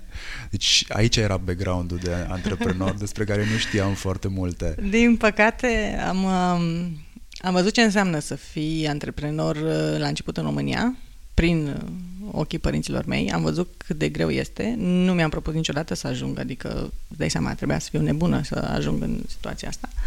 Și am fost angajată mulți ani, uite, 10 ani am rezistat angajată. Dar um, când a fost nevoie să fac pasul, l-am făcut și nu m-am gândit. Și toată lumea mi-a sărit în cap că o să fie o greșeală și este o prostie și că nu o să meargă. Eu cred că, uite, vorbeam cu Cristian Lupșa într-un interviu precedent și îmi spunea că pe el fix asta îl motivează. M-am regăsit foarte mult în ideea lui de a se motiva dacă îmi spui că nu pot să fac ceva, este șanse foarte mari să-ți demonstrezi mai repede decât ai crede că pot să fac. Uh, mie mi s-a spus că nu pot să fac uh, radio și că nu am ce căuta la pupitrul Vezi? departamentului de știri și ghiși ce am făcut. Fix asta. Fix asta am făcut și n-am făcut la oricare radio. Am făcut la Radio Cluj, care era parte din Radio România Actualități. Eu aveam pitici și pe creier uh, să fac animație toată viața. Nu am făcut animație toată viața. Locul ăla în care am ajuns a fost cel mai bun lucru care mi s-ar fi putut întâmpla din punct de vedere profesional. Uite că am făcut știri vreo 3-4 ani de zile care se auzeau în vreo șapte județe. Deci, M-am descurcat destul de bine și văd că și pe tine Foarte te bine. motivează. Nu, dar să știi că e foarte important să uh, iei ceva ce oamenii spun nu se poate așa ceva și să zici, ba, se poate. Da, să nu e ca pe o luptă continuă, permanentă, eu vreau să demonstrez că e o greșeală să demonstrezi celorlalți. Important e să-ți demonstrezi ție. Ție ți-a ieșit?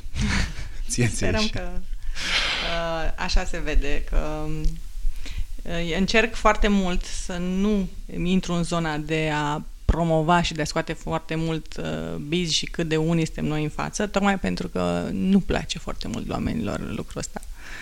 Și cred de aceea ți-am spus și mai devreme, prin rezultate arătăm cel mai bine cine suntem. Tocmai pentru că sunt mulți oameni care sunt foarte tari, dar n-au nimic de arătat. Mm, dar hai să fim puțin sinceri cu noi doi, cel puțin. Nu cred că sunt nici eu, eu știu sigur că nu sunt, dar nu cred că nici tu ești persoana care crede foarte mult în modestie.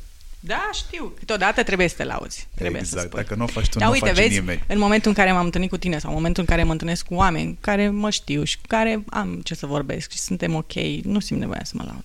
Păi nu cred că mai este cazul să o faci acolo. Că, da. Vă mulțumesc foarte mult că ne-ați ascultat uh, Vă până, mulțumesc foarte mult și eu. până la ora asta. Mă rog, la ora asta însemnând că la noi este aproape ora 11, undeva la granița dintre Berceni și restul lumii. Um, nu știu exact ziua în care ascultați, ar putea chiar uh, joia asta însemnând... Uh, astăzi este miercuri? Da. Înseamnă că mâine s-ar putea să ascultați interviul ăsta. O să mă asigur că se editează astăzi. Um, Singur.